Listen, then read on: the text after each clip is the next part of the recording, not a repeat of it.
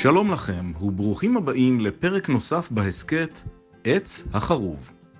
היום תאזינו לחלק הראשון של הרצאתי בנושא תובנות ממבצע שומר החומות, השלכות אסטרטגיות למדינת ישראל, ומה ישפיע על חיינו כאן בשנים הבאות. ההרצאה ניתנה למנויי עמוד הפייסבוק שלי, והיא לרשותכם גם בהסכת זה. האזנה נעימה. ערב טוב לכולם, אתם אה, מוזמנים לשתף את השידור הזה והערב אנחנו אה, נשוחח על ההתרחשויות שאירעו בשבועות האחרונים במדינת ישראל. נושא השיחה הערב יעסוק בתובנות ממבצע שומר החומות. קודם כל צריך לומר שעברנו יחד תקופה לא פשוטה כאשר uh, הייתה לנו התלכדות נסיבתית, הרבה מאוד דברים קרו בעת ובעונה אחת, בואו רגע ונמנה אותם ביחד.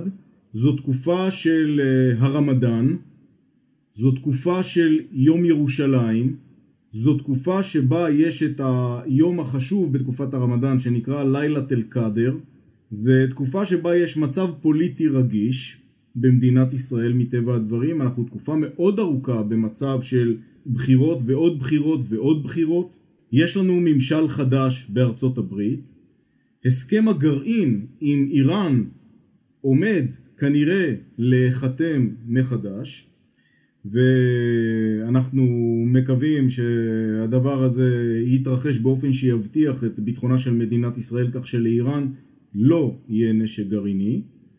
ו... אנחנו uh, נמצאים גם בתקופה שבה סדר היום של קורונה uh, מתחיל לרדת. כי מדינת ישראל היא הראשונה לצאת ממצב הקורונה. כל האזור באופן כללי מפסיק להתעסק בדבר שהעסיק אותנו יותר משנה שהאפיל על כל חיינו וכולם היו עסוקים רק בזה. ובעצם זו הזדמנות לסדר יום אה, חדש עכשיו אה, תוסיפו לזה גם את המתיחות הגדולה שקיימת סביב החלטת בג"ץ הצפויה בנושא הבתים בשייח' ג'ראח שהם בתים של יהודים שגרים בהם ערבים ויש דיון בנושא הפינוי של המשפחות הערביות משייח' ג'ראח. הדבר הזה יוצר, שימו לב כמה דברים מניתי עכשיו, התלכדות של נסיבות שכולם ביחד זה ממש כמו דליים של חומר נפץ, אבק שרפה, וכולם מחכים אה, אם חלילה יהיה איזה ניצוץ, איזשהו גפור שידליק את המדורה הזאת. לתופעה מן הסוג הזה קוראים התלכדות נסיבתית. זה מין מצב כזה שעלול להביא לתופעה שמכונה מיסקלקולציה. זאת אומרת שיקול מוטעה או ניצול הנסיבות, כמו למשל מה שחמאס עשה. חמאס שבמשך תקופה מאוד ארוכה, בטח בתקופת הקורונה, בטח עם המצב ברצועת עזה, היה בשפל. הסוגיה הפלסטינית לא על השולחן, בטח לא בתקופת ממשל טראמפ, הוא בוודאי לא בתקופת הקורונה, זה לא מעניין אף אחד. הדבר הזה יוצר מצב שבו בעצם כל ההתרחשויות האלה עלולות להביא לדלקה, פשוט לפיצוץ. ומה שאנחנו uh, חווינו זה בעצם uh, ניצול של הנסיבות האלה על ידי החמאס שניצל את ההזדמנות, שיגר מספר טילים לפאתי ירושלים ובעצם גלגל כאן שרשרת של התרחשויות שהביאה לסיטואציה מבצעית של מלחמה. עכשיו כולנו חווינו במשך 11 ימים אה, סיטואציה מלחמתית, יותר מארבעת אלפים רקטות ששוגרו אל מדינת ישראל, שמנו לב גם שהייתה השתתפות או ניסיון להראות שאנחנו משתתפים אה, גם מלבנון, גם מגבול סוריה, גם מהכיוון האיראני, גם מהכיוון של הפגנות והפרות סדר בגבול הירדני, כמובן שכל מה שקרה ברצועת עזה אנחנו יודעים, והאירוע הדרמטי ביותר שהתרחש זה האירוע שהתרחש בתוך מדינת ישראל על ידי ערביי ישראל, לא כולם, צריך לומר שאלה שוליים קיצוניים שביצעו מתקפת פתע על השכנים היהודיים שלהם, וזה דווקא בתקופה שבה התחלנו להרגיש שמתרחש שיא, הזדמנות במערכת היחסים בין יהודים לערבים במדינת ישראל,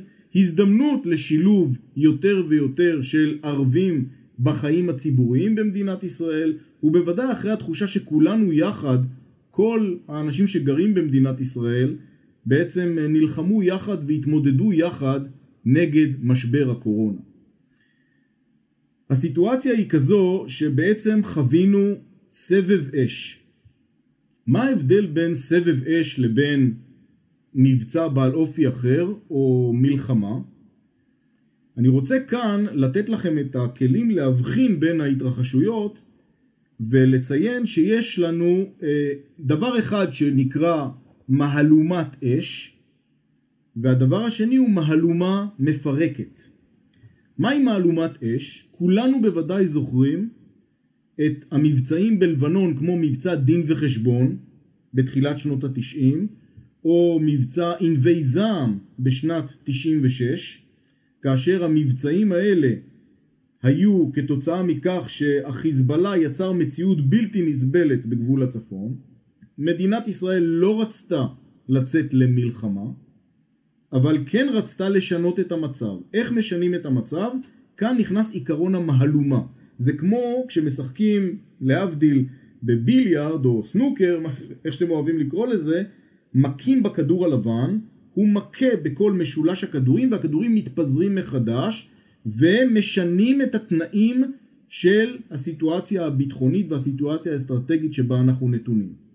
ואז מאפשרים בעצם לדרג המדיני להיכנס לפעולה ולבצע מהלכים אחרים, כאלה שישנו את המצב. למשל, בעקבות מבצע דין וחשבון בלבנון, היו הבנות דין וחשבון באמצעות מתווכים בינינו לבין חיזבאללה, צריך לומר את זה.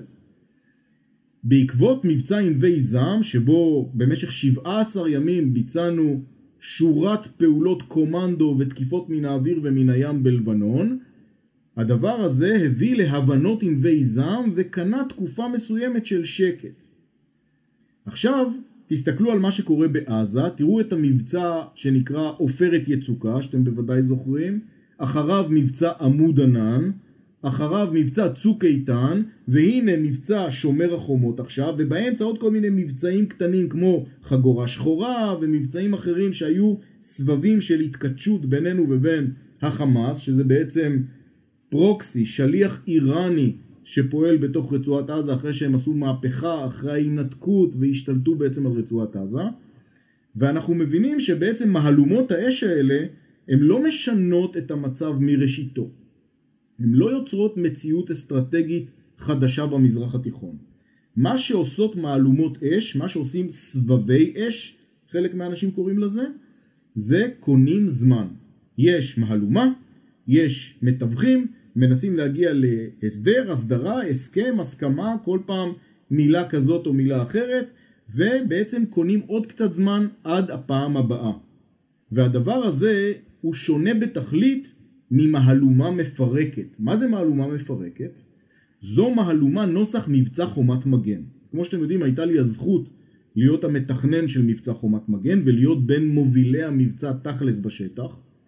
חומת מגן נכנסנו עם אוגדות, עם הכוחות המיוחדים, השתלטנו על כל יהודה ושומרון ועל כל בקעת הירדן, ובעצם שינינו את המצב שנוצר מול הרשות הפלסטינית והכוחות החמושים שלה שבחרו לתקוף אותנו במתקפת טרור. זה מה שקוראים האינתיפאדה השנייה, או בשפה הביטחונית ובעולם הביטחון קוראים לזה גאות ושפל, מה שהביא למבצע חומת מגן ולהקמת גדר ההפרדה בקו התפר. זו הייתה מהלומה מפרקת ובעקבותיה בא מבצע דרך נחושה שסידר את זה עוד יותר ואז מבצע דרך אחרת של הקמת גדר ההפרדה. אבל לא רק זה אפשר לראות כדוגמה למהלומה מפרקת, קחו את 2006 מלחמת לבנון השנייה. במלחמת לבנון השנייה בהתחלה זה התחיל עם אש ולחימה, הגנה בקו הגבול בשבוע הראשון ואז בעצם יצאנו לקרב התקדמות ולהתקפה ובעצם כוחות צה"ל, וכאן פיקדתי על אוגדת הגליל, היא אוגדה 91 שנשאה על גבה את עיקר המהלך היבשתי בשנת 2006, אה, כוחות צה"ל נכנסו לדרום לבנון, רגליים על הקרקע, מטר מטר מערה מערה מאורה מאורה בית בית, זה לקח הרבה זמן, ובמקביל הותקפה הדחיה של ביירות שזה בעצם הרובע השלטוני עם הרבה מאוד בתים גבוהים והמפקדות של חיזבאללה בעצם, מרכז השלטון של החיזבאללה, ובוצעו מבצעים מיוחדים ובוצע סגר ימי והמהלומה המפרקת הזאת גרמה לנזק עצום למדינת לבנון וגרמה לנזק עצום לחיזבאללה ובעקבותיה באה החלטת האו"ם 1701 וכולנו זוכרים בוודאי מה אמר נסראללה כשאמר אם הייתי יודע שישראל תצא למלחמה כזאת בעקבות חטיפה של שני חיילי מילואים לא הייתי עושה את זה וכולנו גם זוכרים איך סניורה ראש ממשלת לבנון בוכה בדמעות על הדוכן באו"ם שישראל הורסת לו את המדינה. ובעקבות זה 15 שנות שקט. זאת אומרת תראו את חומת מגן ותראו את מלחמת לבנון השנייה ובעצם תראו שכאן לא קנינו זמן, לא שקנינו זמן לכמה שנים אלא ששינינו את המציאות הביטחונית במזרח התיכון בכל הנוגע לזירה הפלסטינית ביהודה שומרון ובקעת הירדן במבצע חומת מגן שנת 2002 ובשנת 2006 שינוי המציאות הביטחונית כבר 15 שנים הרתעה ומשוואת הרתעה בזירה שלנו מול לבנון ומול החיזבאללה. אז זה ההבדל בין סבב אש שקונה כמה שנים של זמן לבין מהלומה מפרקת. שומר החומות, חברות, חברים, זה מהלומת אש. פה קונים זמן.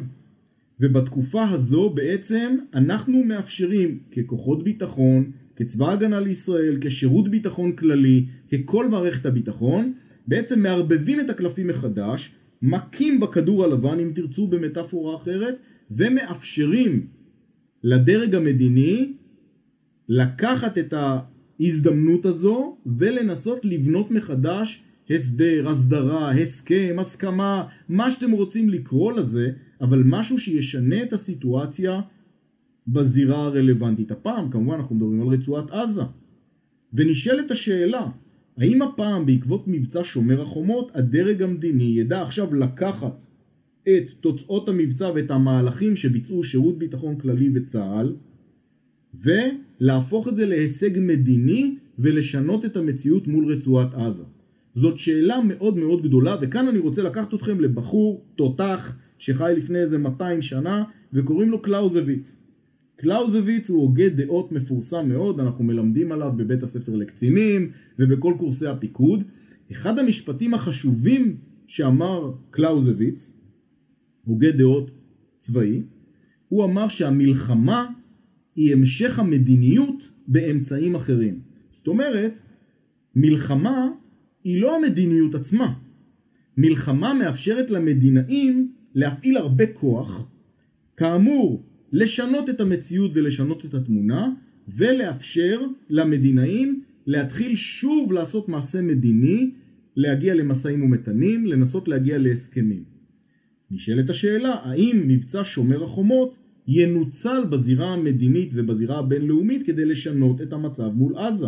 שאם לא כן, חמאס והג'יהאד האיסלאמי שהם בעצם שלוחה איראנית בעזה.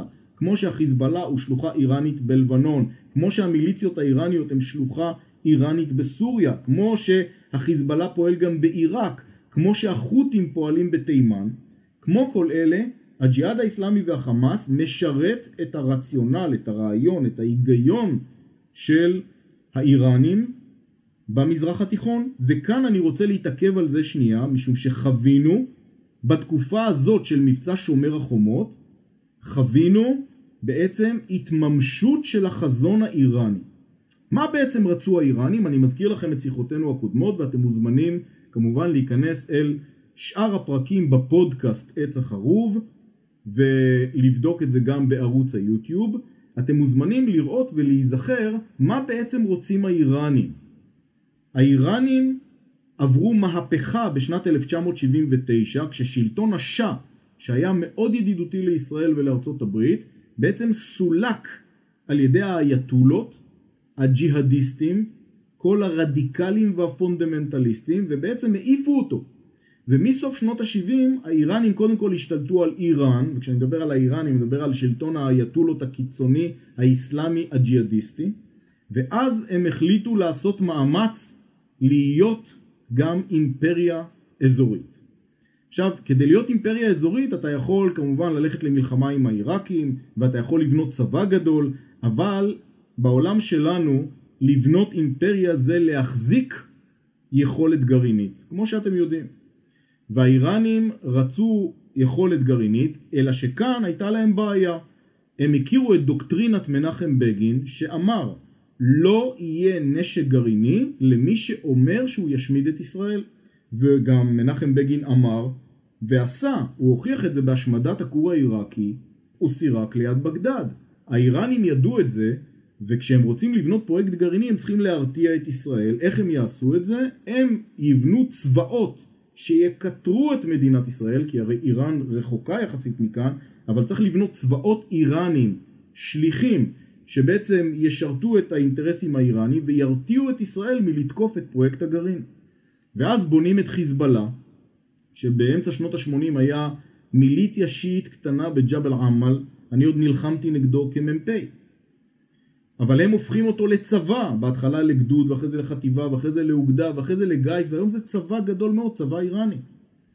הם עושים את אותו הדבר ברצועת עזה, כשאנחנו מבצעים הינתקות מרצועת עזה בשנת 2005, האיראנים בוחשים שם ויש מהפכה והג'יהאד האיסלאמי והחמאס משתלטים על רצועת עזה והופכים להיות בעצם שליח איראני שמצוידים על ידי האיראנים וממומנים על ידי האיראנים ומאומנים על ידי האיראנים. והאמינו לי בצוק איתן כשאני ראיתי כבר אז בשנת 2014 איך נראים כוחות הנוח'בה של חמאס אני בעצם ראיתי את חיזבאללה שאותם אני מכיר היטב ולחמתי מולם מגיל צעיר מאז שאני מפקד צוות בסיירת ולכן בעצם אנחנו רואים איך האיראנים בנו מין חיזבאללה בלבנון וחיזבאללה שזה החמאס והג'יהאד האיסלאמי בעזה וניסו ומנסים עד עכשיו לבנות חיזבאללה בסוריה ושמו את חיזבאללה בעיראק ושמו את החות'ים שזה מין חיזבאללה בתימן ובעצם הם ניסו גם להכניס חיזבאללה לסיני ולא הצליחו. הם בעצם מנסים להקיף אותנו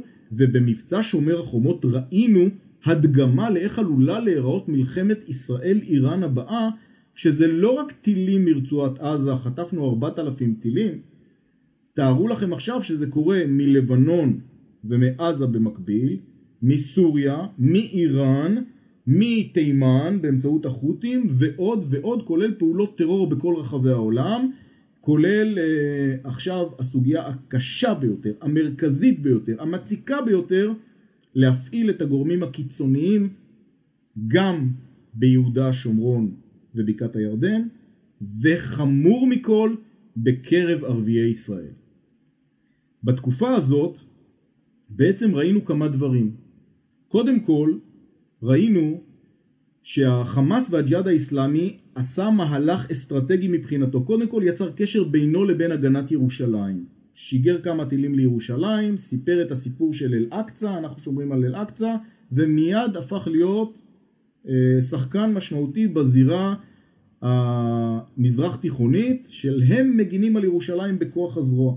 במקביל, קשירת כל הזירות הביאה לכך שנורו עלינו רקטות מלבנון, שחיזבאללה אומרים זה לא אנחנו, אבל שום דבר לא קורה בלבנון בלי רשות מהחיזבאללה. רקטות נורות מרמת הגולן הסורית אל רמת הגולן הישראלית, מזל"ט משוגר על ידי האיראנים ומופל בעמק המעיינות לא רחוק מבית שאן. ביהודה ושומרון יש אירוע או שניים של פתיחה באש ועוד הרבה אירועי טרור בודדים של אנשים שבאים ומנסים לחסל חיילים ולפגוע באזרחים בכל מיני מקומות. כמובן אנחנו חווים חוויות קשות מרצועת עזה, מאמצים גדולים שלהם לפעול דרך מנהרות, לשלוח מטוסים ללא טייס, לשלוח את הקומנדו הימי שלהם, לשלוח צוללות אוטונומיות לעבר אסדת הגז שלנו. שום דבר לא מצליח כי ההגנה שצה"ל מעמיד מולם היא הגנה חזקה מאוד. המודיעין שמביא שב"כ ואגף המודיעין, מודיעין יוצא מן הכלל.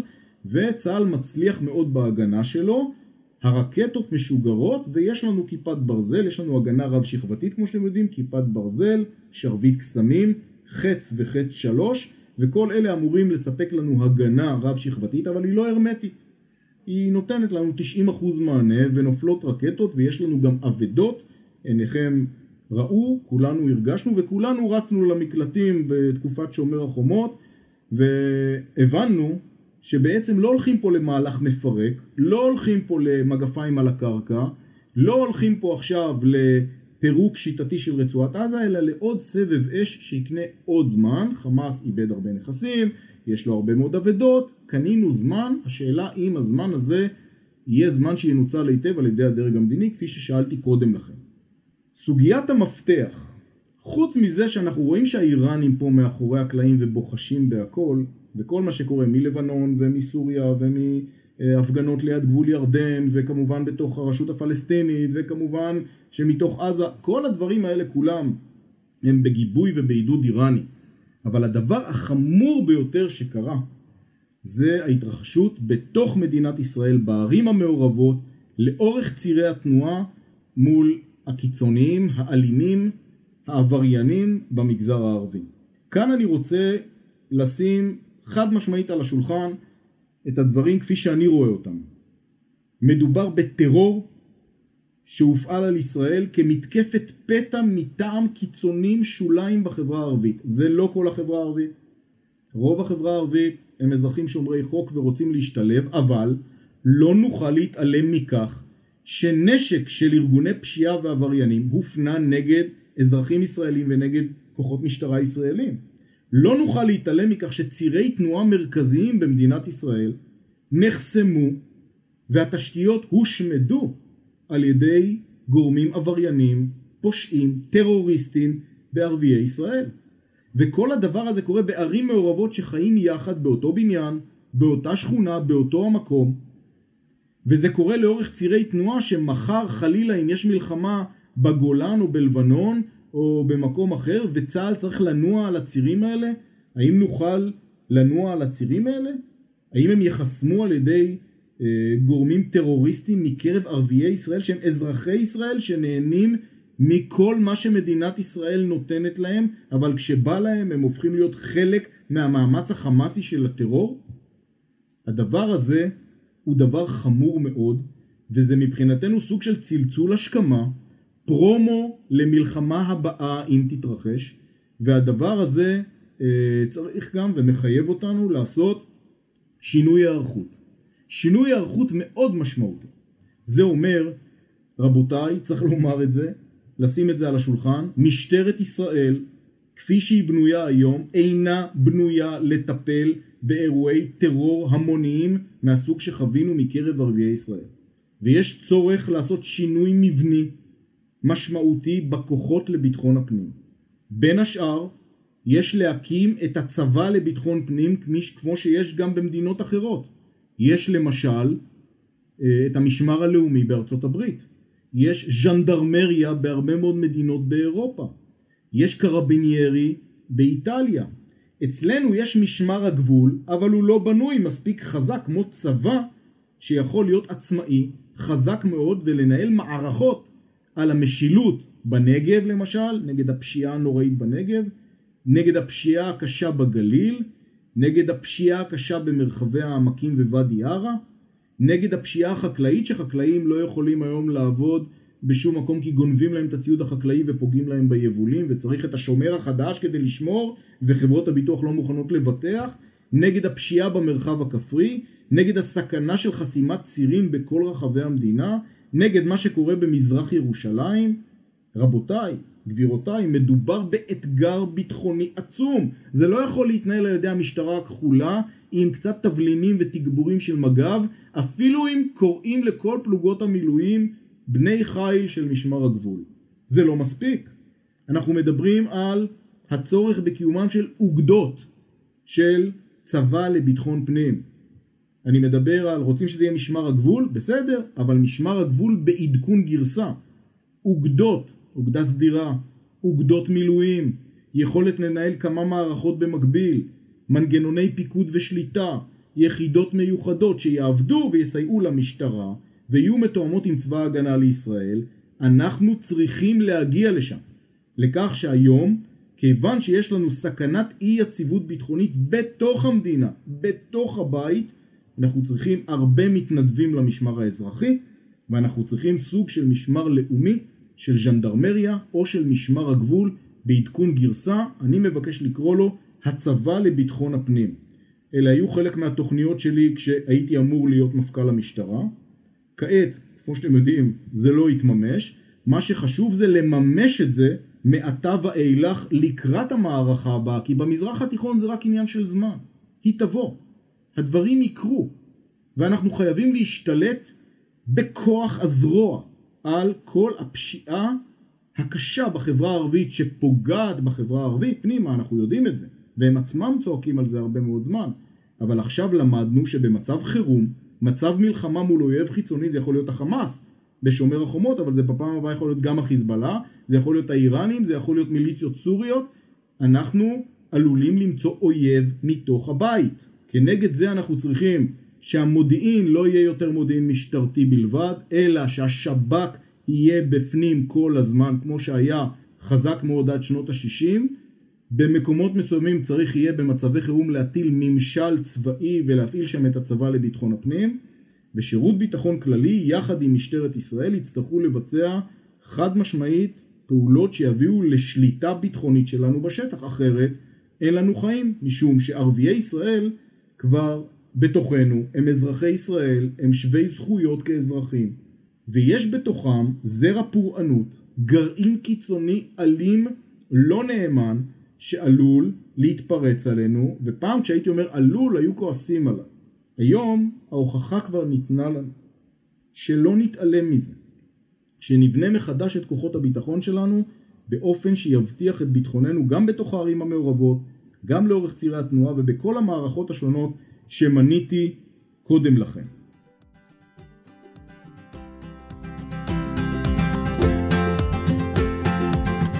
זהו, הסתיים עוד פרק בהסכת עץ החרוב. תודה רבה שהייתם עמנו. מוזמנות, מוזמנים לעקוב אחריי. גל הירש בפייסבוק, בטוויטר, באינסטגרם, ביוטיוב וכמובן גם בפודקאסט, בהסכת הזה, עץ החרוב. ניפגש בפרקים הבאים. Lead out.